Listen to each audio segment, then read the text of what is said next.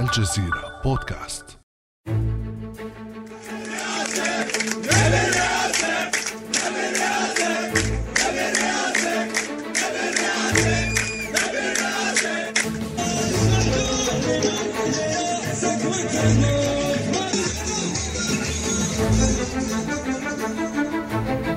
هكذا احتفل الفائزون في انتخابات مجلس الأمة الكويتي.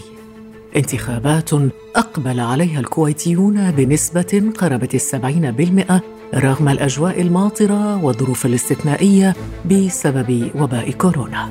جينا أنا قاعدة من الصبح اليوم مبدلة ومتبخرة يعني أحس إنه عيد. رغم الإصابة والألم لكن حبيت أشارك اليوم في هذا العرس الانتخابي عشان الكويت.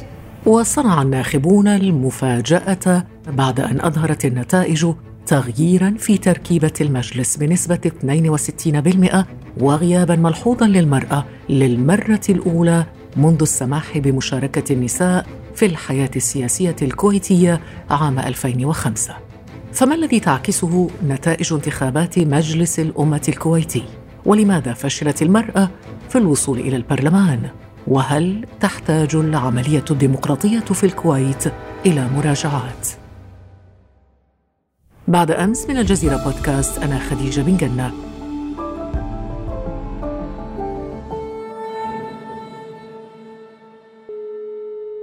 وأسعد اليوم بالترحيب بالأستاذ نبيل المفرح المحلل السياسي والناشط الكويتي. نرحب بك. أهلا وسهلا بك أستاذ نبيل. أهلا وسهلا أستاذة خديجة. أستاذ نبيل صحيح أنه الديمقراطية الكويتية أكيد لافته وسابقة لغيرها في المنطقة بل هي في الواقع الوحيدة في المنطقة منطقة الخليج لكنها متعثرة أحيانا. خلينا نبدأ من الأخير بأبرز التغييرات التي حملتها التركيبة الجديدة لمجلس الأمة. ماذا حملت من تغييرات؟ تمام. آه، بداية بسم الله الرحمن الرحيم. أنا سعيد بهذه الاستضافة أستاذة خديجة وإن شاء الله نكون آه، نستطيع أن نقدم الفائدة للمستمع العربي. فترحيبي لك وللمستمع العربي أينما كان. طبعا آه، هذه انتخابات ملفتة. المتغيرات كثيرة في هذه المرحلة وفي انتخابات 2020 التي حملت نسبة التغيير 62% وارتفاع في نسبة المشاركة. فكان هناك تغيير وحضور انتخابي ملفت غير في خريطة مجلس الأمة بالكامل إن كان على المستوى التوصيف أو التشكيل السياسي لها أو حتى من حيث التغيير الكبير اللي حدث داخل المجلس آه، كقوة سياسية وتشكيلاتها داخل البرلمان. طب ماذا أراد الناخب أن يقول للسلطة الحاكمة؟ يعني بلغ السيل الزبا كفى. يعني الناس ماذا أرادت أن تقول للسلطة الحاكمة من خلال هذا التصويت؟ نعم. الناخب أراد أن يقول هذا الصوت الذي تسمعونه برغبة التغيير هو ليس صوت نخبة ولا صوت آه، طرف من أطراف داخل البرلمان. لكن الآن هذه فرصتي في هذه الانتخابات لأن تسمعوا صوتي من خلال مشاركتي. المشاركة العالية أكدت أن الناخب الكويتي يطمح إلى تغيير النظام الانتخابي. الانتخابي المشاركة تدفع وتوصل رسالة للسلطة. الناخب الكويتي يريد أن يغير رئاسة البرلمان. إحدى الملفات الشائكة والعالقة في المرحلة القادمة ورسالة الناخب الكويتي فيها واضحة. هو قال أن هذه الملفات التي دفعت فيها هي قضاياي خلال المرحلة القادمة وعلى السلطة والحكومة أن تفهم رسالة الناخب بدءا من تشكيل الحكومة ثم إلى رئاسة البرلمان ومن ثم سوف ندخل إلى الملفات العالقة تباعا. كان لافتا جدا أستاذ نبيل المشاركة الكثيفة للكويتيين في هذه الانتخابات وقد أشرت إلى هذا سابقا في بداية جوابك. ولكن هذا الإقبال الكثيف سمح للمعارضة ولمرشحي القبائل بتعزيز مواقعهم لكن بالمقابل خيب أمال الكثير من النساء المرشحات بعدما فشلت النساء في الحفاظ على يعني ولو مقعد واحد يعني ليس هناك لم يحصلن على مقعد واحد في مجلس الأمة. لنستمع إلى ما تقوله إحدى المرشحات الدكتورة شيخة الجاسم. النساء اللي وصلوا إلى البرلمان كانوا كلهم مؤهلات لكن كان المأخذ عليهم فلم تصل امرأة وتعتبر معارضة بما فيها الناس اللي بعضهم مثلا يبتدي معارضة بعدين تقلب وتصير حكومية. فهذا الأمر مأخذ ولكن كتشريعات كحضور للجان كأداء للأعمال بالعكس ينافسون يعني من أفضل الرجال. إذا أستاذ نبيل نحن أمام مجلس أمة رجالي مئة بالمئة. ليس هناك ولا سيدة ولا امرأة واحدة. السخونة باينة من أولها السخونة البرلمان باينة من أولها يعني. من أولها. طيب أنت تفسيرك أستاذ نبيل مفرح لماذا غابت المرأة عن مجلس الأمة الكويتي هذه المرة؟ تمام. أنا صراحة أرى أن اتجاهات المرأة في الانتخابات آه، كانت اتجاهات إيجابية وعدم فوز المرأة قد ما أرى بالجانب السلبي بقدر الجانب الإيجابي. مشاركة المرأة أعطت رسالة أن خياراتي بالنهاية لن تقوم على الجنس مهما كان. خياراتي بالنهاية تقوم على ملفات على قضايا على موضوعات. أنا أقيم على الجدارة. ليس التصويت أو الاختيار بالنهاية المرأة للمرأة وهذا ينم عن حقيقة. أنا من وجهة نظري أرى نضج بالناخبة الكويتية. أنها تتوجه بالنهايه متى ما كان هناك نساء نجحوا في إبراز موضوعات أو ملفات أو برزوا في عمقهم السياسي كان لهن نصيب في مقاعد البرلمان. ولكن هذا لا ينفي أستاذ نبيل أن وجود المرأة في البرلمان مهم يعني حتى لو كما ذكرت الآن انه القضايا هي نفسها وأن الرجال ربما النواب الرجال يقومون بهذا الدور. يعني لو عكسنا الآية وكان مجلس الأمة كله نساء وليس هناك رجال. طبعا نفس القضايا ستطرح. ولكن اليوم يعني في برلمانات في العالم تعطي حصص للمرأة. غياب المرأة ينتقص ربما من قيمة مجلس الأمة في خصوصا في القضايا التي تعالج مواضيع لها علاقة بالمرأة بالأسرة قضايا مجتمعية وغير ذلك. أرى إنه قد يعني ما نحتاج إن ندخل في مسألة الكوتا أو نظام انتخابي أو حصة آه، مضمونة للمرأة بقدر أن نضع نظام كنظام القوائم النسبية هذا سيساهم بدخول المرأة أو دخول أقليات أخرى للمشهد وبآليات. نعم ولكن أستاذ نبيل السؤال هو عن تفسيرك أنت لغياب المرأة وعدم حصولها ولا يعني على مقعد واحد في مجلس الأمة هل هو تذمر من دور المرأة السابق من ضعف مثلا الأداء في الدورة السابقة أم ماذا؟ بالتأكيد آه، ضعف أداء المرأة الذي مثلته النائبة صفاء الهاشم داخل البرلمان انعكس بشكل واضح وجلي على ردة فعل النساء تجاه النساء وهذا سبب رئيسي إن كان مع النائبة السابقة صفاء الهاشم أو النواب سابقين مثلوا المرأة.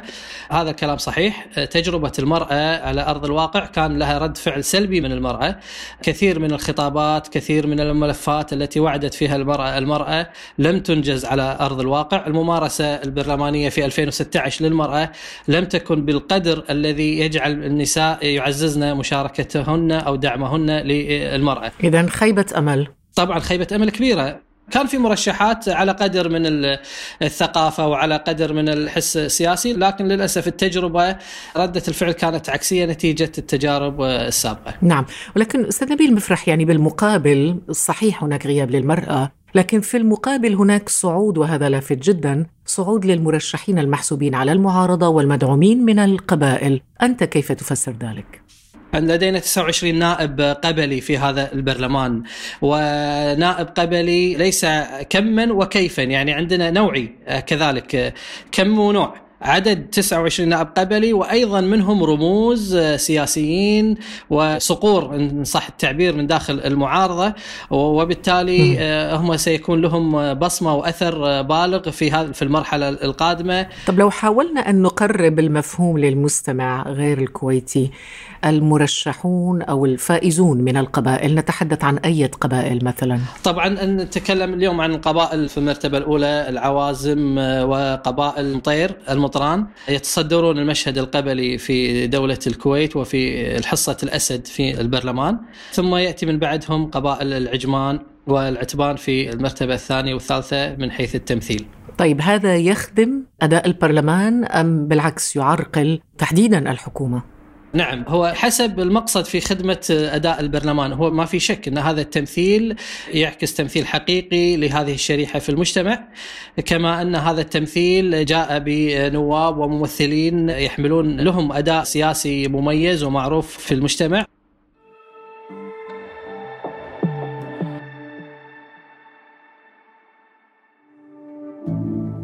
ابقى على تواصل مستمر مع الجزيرة بودكاست ولا تنسى تفعيل زر الاشتراك الموجود في تطبيقك لتصلك الحلقات يومياً.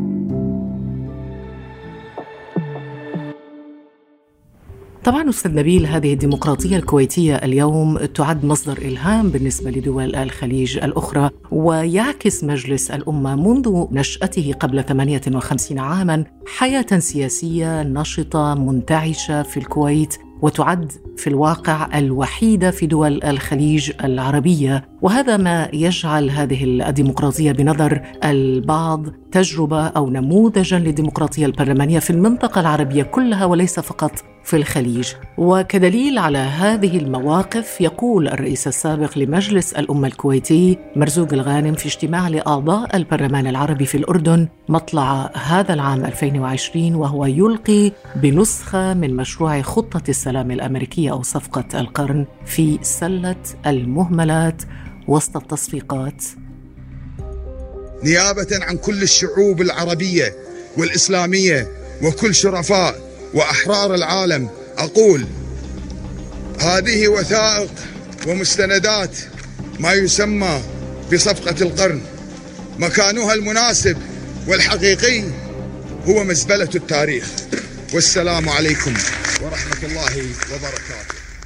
أستاذ نبيل واضح أنه سقف المواقف التي يعلنها مجلس الأمة ورئيس مجلس الأمة الكويتي يعني عال جدا ويتجاوز الكثير من مواقف برلمانات عربية أخرى. هل يمكن للتجربة الديمقراطية في الكويت برأيك أن تكون ملهمة لدول الخليج وللمنطقة العربية أيضا؟ نعم.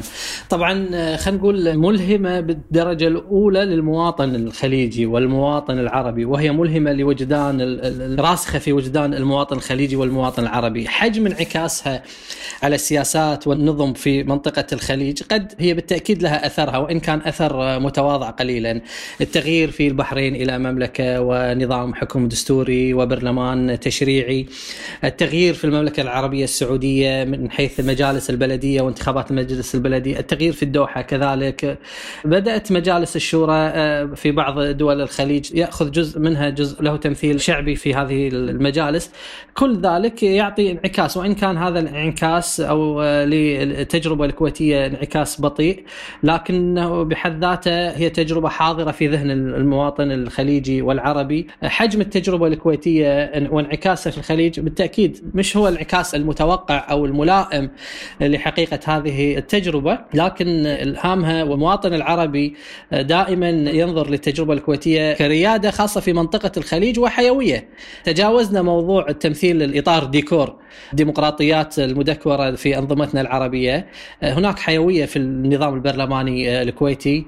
وهذا طبعا لا يمنع أن حاجة في التطوير وحاجة ملحة أيضا وهناك طرح سياسي كبير لحاجتنا. نعم وهو نظام برلماني قديم يعني طبعا. سابق للعديد من الدول العربية. نتحدث عن برلمان يعني تأسس في 1962 يعني قديم بالنظر إلى دول أخرى. ولكن هناك أستاذ نبيل مفرح من يصف هذه الديمقراطية الكويتية بأنها منقوصة أو متعثرة هل تعتقد أنها بحاجة اليوم إلى مراجعات وتصحيحات؟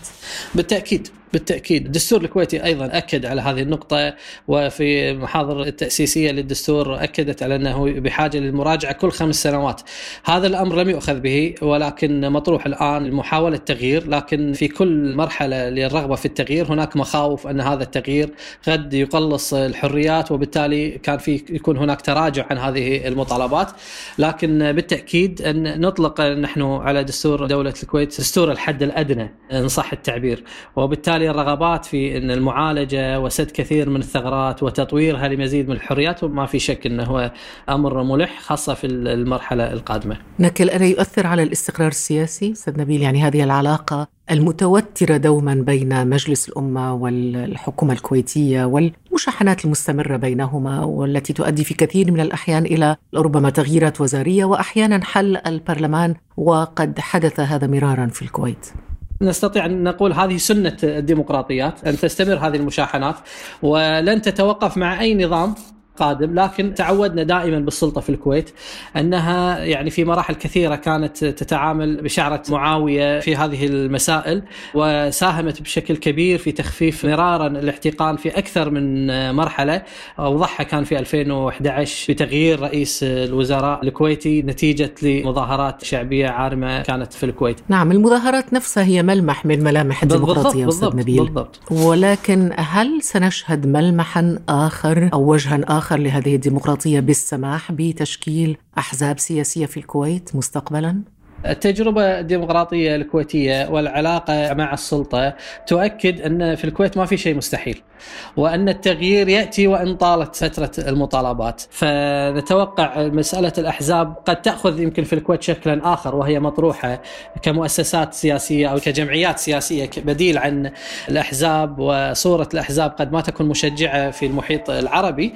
لكن هناك طرح لوجود جمعيات سياسية لتنظيم العمل السياسي الكويتي وهو سيكون من صالح النظام الدستوري في الكويت وكذلك من صالح العملية السياسية فجمعيات السياسية مشروع لتهذيب الممارسة الديمقراطية وأعتقد إنها طبعا كبديل الأحزاب السياسية وإن ترى النور في السياسة الكويتية والتاريخ يقول انه لا يوجد شيء آه، مستحيل. نعم. أشكرك جزيل الشكر الأستاذ نبيل المفرح المحلل السياسي والناشط الكويتي شكرا لك.